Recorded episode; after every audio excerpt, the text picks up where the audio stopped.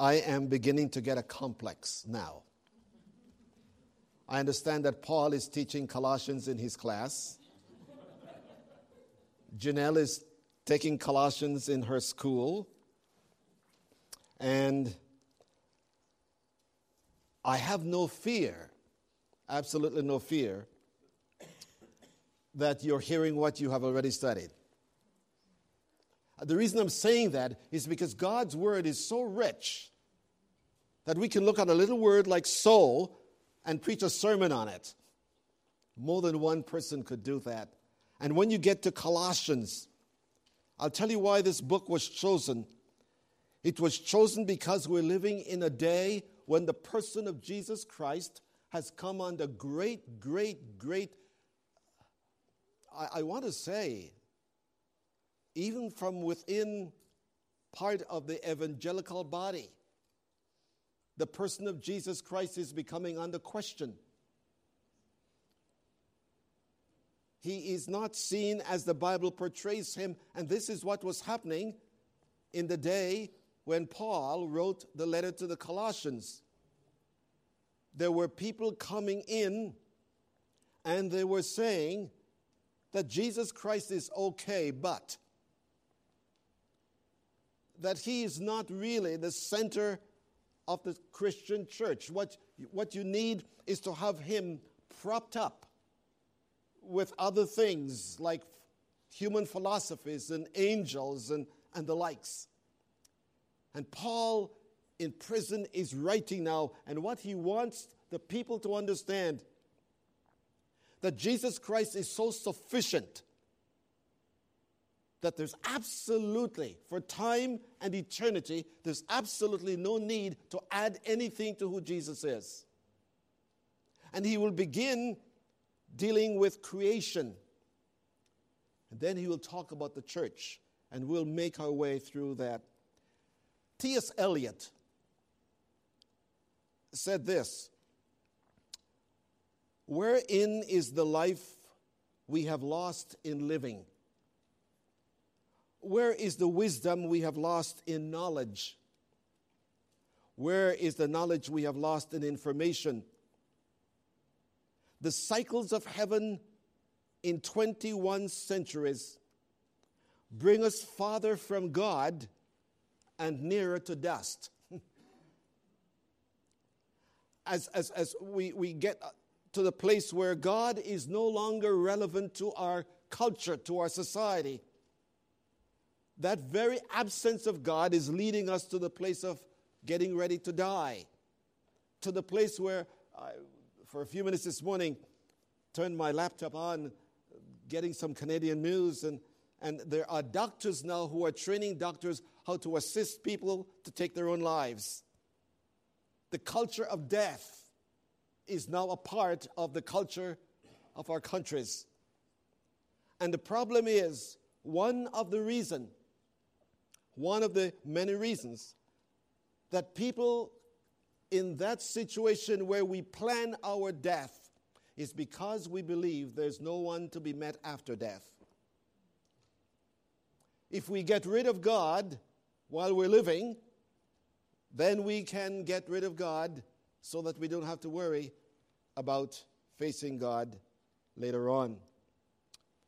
And Paul is saying something if we can look at the creation in which we live, and it does absolutely nothing for our thinking about eternity, something is wrong with our minds. Listen to how he begins the text from Romans chapter Romans Colossians chapter 1. I told you I was having a complex, I'm talking about Romans, so I didn't Colossians. Verse 16. For by him all things were created both in heavens and on the earth, things visible, things invisible, whether thrones or dominions, or rulers or authorities, all things have been created through him and for him. All things have been created through him, talking about Jesus, and all things have been created for him or unto him. Therefore, the title for the message this morning The Why of Existence. The Why of Existence. I'll be brief with my thoughts this morning because I'm going to go through some of these later on because the text will go through them. But what this text tells us, first of all, it deals with the source of creation. The source of creation. By Him, He was the agent by which creation came into being. But as I studied this text along with other texts that speaks about creation, there's something that is most intriguing about it. Listen, here's the intrigue of the whole process. In Genesis chapter 1 verse 1, he says in the beginning God created. In Job chapter 33 verse 4, the Spirit created. And then in John chapter 1, verse 3, all things were created by him, about Jesus.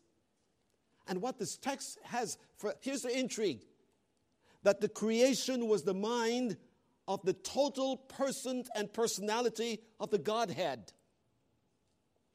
God the Father, God the Son, God the Holy Spirit brought into existence the creation we see. And what is most amazing about this in Genesis chapter 1, where we read, In the beginning, God, the word God there is Elohim, E L O H I M. The suffix deals with the plurality of the word. So when you read a plural noun in Hebrew, it will have the suffix HIM or IM. So when we read Genesis 1, it says, in the beginning, Elohim created.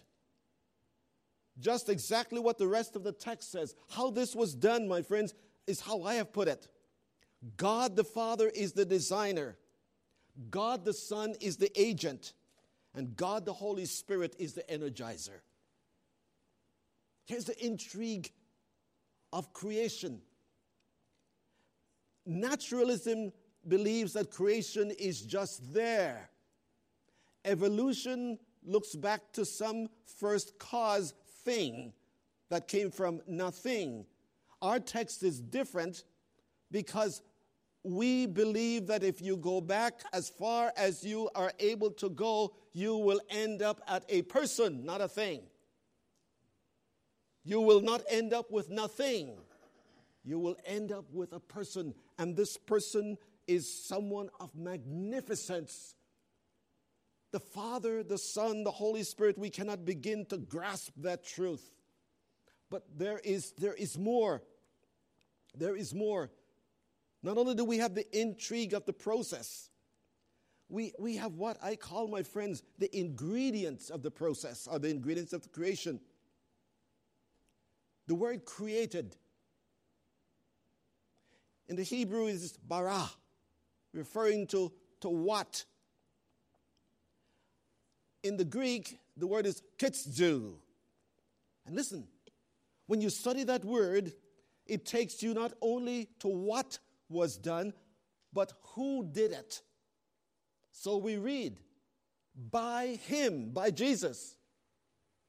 So Genesis chapter 1 tells us of creation coming into existence. Colossians chapter 1 tells us who of the, persons of the Trinity brought it into existence. And listen to what we read. All things came into existence through him. In other words, nothing existed before what came into existence. Romans chapter 4, verse 17. God calls into being that which does not exist. Hebrews chapter 11, verse 3. What is seen was made out of things which did not exist. Dr. Francis Schaeffer, who's had a profound influence on my life in his writings, said this because he is infinite, he originally created out of nothing ex nihilo. There was no mass, no energy, no particles before he created. We work through the manifestation of our fingers. He, in contrast, created merely, as it says in the passage we have just quoted in, in, in Hebrews 11:3, by his word. Nothing existed. And so, in the Trinity, in the Father, the Son, and the Holy Spirit, in the mystery of creation, what we see in creation, what we see in the universe, came out of the design in their own minds, not using something that already existed to make it, but bringing it out of nothing.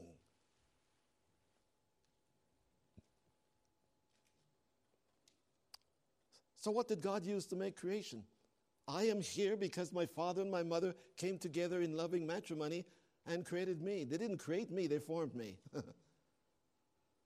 man can form because man has to use what already is there. Only God can create because he can bring into existence out of nothing. That's, that's the intrigue. The ingredients is, is absolutely nothing. There was a time when you did not exist. There was a time when I did not exist. It took, as I've already said, the way in which God did it, so that I came into existence through what was already my mother and my father, but the universe in which you and I live in, the earth upon which we live. And please don't ask me to explain everything. I thought of this in dealing with the earthquakes. The only thing, uh, the only answer I have for earthquakes and things, my friends, is that sin has affected creation. Sin has affected creation. God made a world that was, was absolutely perfect and beautiful. And He said, if you sin, Adam and Eve, this is what's going to happen to the universe. And they sin, and it is happening to the universe. So here, all things were made by Him. And ladies and gentlemen, all things includes you. All things includes me. Psalm 90 says 95, we did not make ourselves. Psalm 139 says, even before there was our existence, God had in mind what He had in mind for you and for me before you were created. In other words, my friends, you are no accident. God had a design for you uh, before there was even the first particle of you. God had in mind what He had in mind for you. I've often thought of it. When I became a pastor, my mother shared something with me which I didn't know that my great grandfather was a minister. I had no idea of that. I don't know in what context. And then I became a minister. And my son is becoming one. And what I'm saying, my friends, is that I could never have envisioned when that boy was born, number one, that he'd be living in Seattle. number two, that I'd be living in Oregon. But before that ever happened, it was absolutely conclusive in the mind of God. So that when it begins to unfold, you begin to have a sense of wonder. Because if God is able, before we were even born, to have a plan for our lives, then, my friends, we can live life with a purpose. Without that, you know, I, I have no idea of bringing Prince into the message. But what a tragedy. What a tragedy to live a life of hopelessness, living day by day, hoping that I'll be as popular tomorrow as I was yesterday. And I enjoy the moment. And uh, there was a piece on the, the, television about him this morning. And uh, what caught my attention was that he has built a, a huge, huge mansion in Minnesota. The place cost, cost $10 million. And he curtained it off. And only a few people were able to go and see what was inside there. Listen to what we have been. We have been, we have been born again to an inheritance that is waiting for us in heaven. God says, I have something planned for you. Begin to enjoy it here in hope of that because nobody can take it away from you. It's yours if you belong to Jesus Christ. Well, there is more. Let me suggest to you the scope of creation. The scope of creation. Look at the little word all. All things were created by Him. This little word all is used about six times in this section, and it is a comprehensive word. It means every, whatever, the whole. And it, is, it includes, first of all, says Paul, the visible. This is the observable, the capable of being seen. And, and you know, I thought of that. The things that we can see, the things that we can see have things that we cannot see. You can't see the soul. You can't see love. You, you, you can't see the air, you feel it. So even the things that we can see is a mystery because it contains things we cannot see. We can do absolutely nothing about those things. So the visible then, what, what, what, is, what is Paul saying? Paul is saying that Jesus Christ, whom he's saying is the center of existence for creatures, created the world and he made the world so that we could see a world that will tell us something about its creator. Let me tell you what kind of a visible universe we have. Dr. David Block, he became uh, an astronomer and he became a part of the, the uh, British Astronomical Society at the age of 19. Doesn't that blow your mind? At 19, able to talk about the stars and the universe. He was giving a presentation about the design of the universe. And listen, listen to what he said. One slide he had on the screen showed a picture of 100 billion stars. 100 billion stars, drawing attention to the mind boggling magnificence of the universe with quantities that are interdependent. Dr. Block reminded his audience that if they were to count one star per second, they would have to be there for 2,500 years. What we can see the visible. But listen, listen to more. Psalm 147 He counts all the stars and He gives names to them. He counts them. Have you ever tried on a dark night to count the stars? You get to five. then you start over again. I, I, I didn't know that that uh, Mrs. Abigail was here. I, uh, I thought it was only mother. Welcome, Abigail. But think of that. Listen, when it says that God gave all the stars their names, you know what that is implying, friends? You can only name what you own.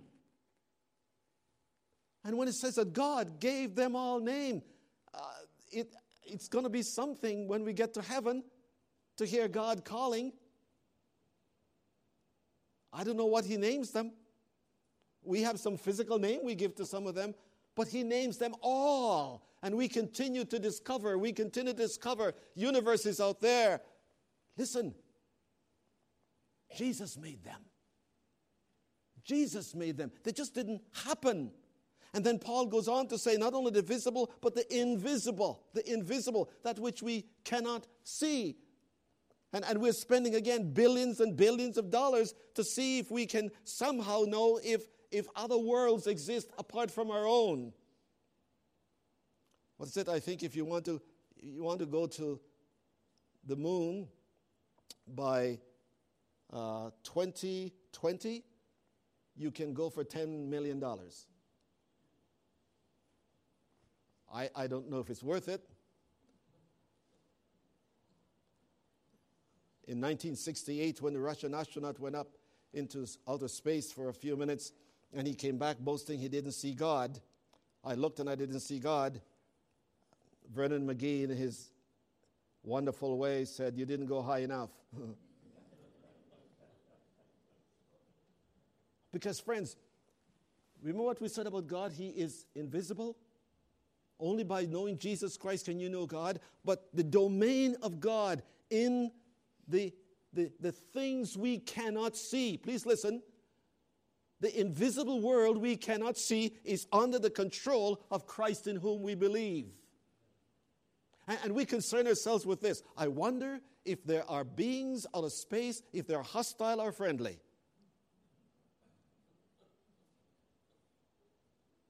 The Bible says it doesn't matter because if there are, they're under Jesus' control. The angels are under his control. In Hebrews chapter 1, God said that all let all the angels worship him, not worship Michael or Gabriel, but him. And in, in, in, the, in the Trinity, Jesus Christ is the center of existence for the creation. All things were made by him and through him. He's not only the first cause, he's the agent by which they came into existence. And what we cannot see, what is out of our, out of our sight, the world's out there. And there has to be worlds what you and I know nothing about. It says it invisible world. And that, that might frighten the living daylights out of us. And the Bible tells us in Ephesians chapter 2 that there exists in this universe, in the heavenlies, evil spirits, fallen angels. But, ladies and gentlemen, let me suggest to you, we do not need to be intimidated by them. We were singing a few minutes ago, when he removed that stone from the grave, he was showing his triumph over them all.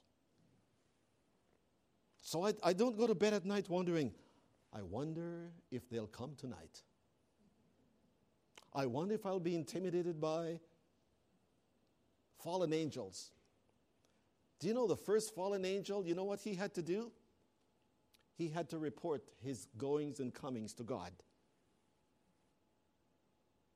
The devil walks about. We can't see him, but we know he exists. The Bible says that Jesus was confronted by him, and yet he had to get permission to touch Peter. He had to get permission to touch Job because the invisible world is under the control of the sovereign Lord Jesus Christ. He holds the world together by the word of his power and he exercises authority over the invisible world. Let me quickly go to my last point the scheme for creation. The scheme for creation. Listen to it again as we read verse 16. All things have been created through him and for him. The latter part of verse 16. For him. If all things have been created for him, then even creation has a purpose. Philippians chapter 2, verses 9 to 11 says this God has exalted Jesus Christ out of the tomb, so that in a day to come, everything will confess that Jesus Christ is Lord things visible and things invisible. The whole scheme, creation is not going this way, creation is going that way. It is moving toward a goal, a finished goal. And the purpose for creation, the purpose it exists, is that one day the very creation, it speaks right now, says Psalm 19.1. The heavens declare, are telling the glory of God. And in a day to come, in the mind of God, it has already been settled. Every tongue will confess, all things created will say, Jesus is Lord. Men are fighting over whether he is or not today. There'll be no question in that day. There'll be no question. It will be done. Look at, look at creation. There are two means by which God tells us why creation exists the creation of the universe. Romans chapter 1 verse 20. Let me read that for you. Romans 1:20. Listen to this. For the invisible attributes, namely his eternal power and divine nature, has been clearly perceived ever since the creation of the world in the things that have been made. The things that have been made that we can see, the visible, tells us of the character, the authority, and the power of the invisible God. We can't see him, but we know that he made the earth. And how did he make it? I just read that for you from uh, Romans 1. God made the universe so that within the universe, there are those elements that speak to those who will observe it and research it, come to only one conclusion an intelligent mind is responsible for this. An intelligent mind. Somebody said, uh,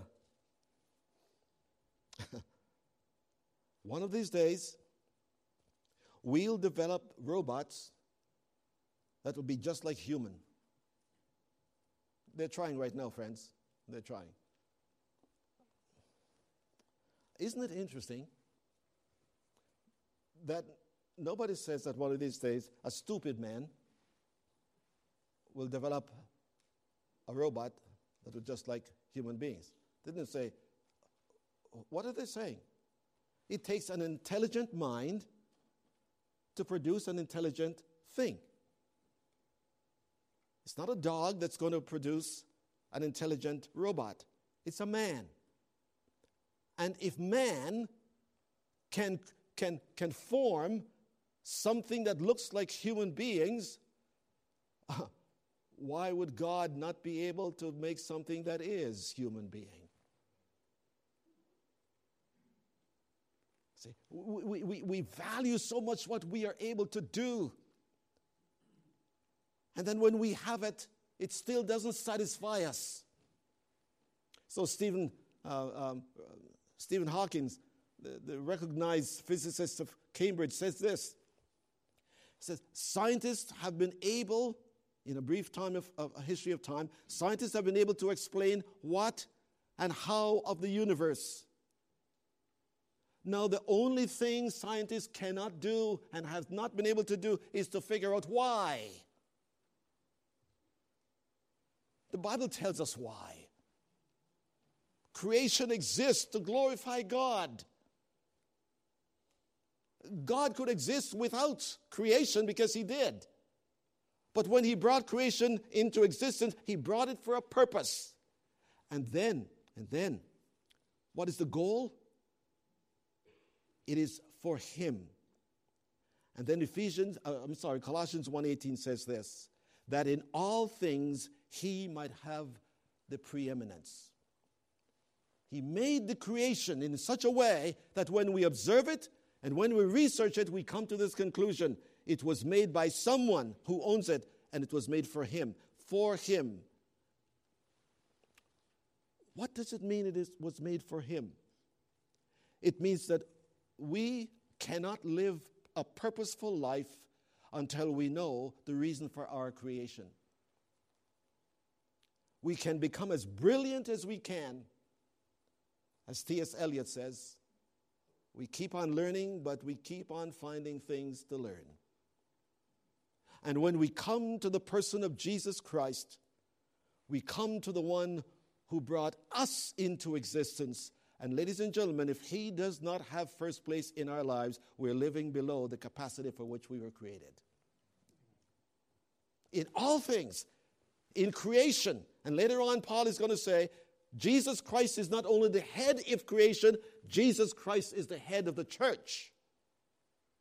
And when anybody else tries to be, they're living below what God intends. St. Augustine, great theologian of another theologian of another century, said this Thou hast made us for thyself, and we are restless until we find our rest in thee. Thou hast made us for thyself. Why are you? In fact, the speaker from what that we saw yesterday morning gave uh, an exercise. I'm not going to give it to you. Gave an exercise to the group he was speaking to, and he said to them, Take a deep breath. And they all took a breath for about 30 seconds. He said, Now exhale. And then he said, Do you know why you were able to breathe? It's because God gave you permission to breathe. And you know why you are alive? Because God gave you life. And God did not make you to just flounder in life, He made you with a purpose. Psalm 139 says that all things for you were written about you by God before you were even conceived. And so when we come into existence, when we are born, and then when we're born again, we come in contact with God's plan, and life takes on a brand new meaning. There are Christians who are living below what God intended because they're living on the horizontal. But when you begin to live from the vertical, my friends, you begin to live for Him. He has first place, He has the preeminence. He's the one who dictates our going and our coming, our giving and our withholding. And if we keep away, C.S. Lewis puts it one way in closing. He said, If you want to lose your love, keep it. If you want to experience your love, give it away. Think that through. If, if, you want, if you want to keep it, you keep it. It is for you alone. But when you give it, when you give it, that's when the release comes because the purpose of God is for you to live on earth to bring glory to God. And whenever we bring glory to God, we enhance the value of our own lives. That's, that's the wonder of why. We know what, we know who, and may God's grace help us to know why. Let's pray. Thank you, Father, that in this world where so much knowledge exists, in this world where we're telling, we're being told that there are alternatives this is what the Colossian church was facing. They were being told that Jesus is okay, but he's not, he's not the center. And God said, Yes, he is. And help us to understand what Augustine meant when he said, Thou hast made us for thyself, and we are restless until we find our rest in thee. May each one bowed in your presence this morning find that fulfillment not by living for themselves, but living for the glory of God. In Jesus' name.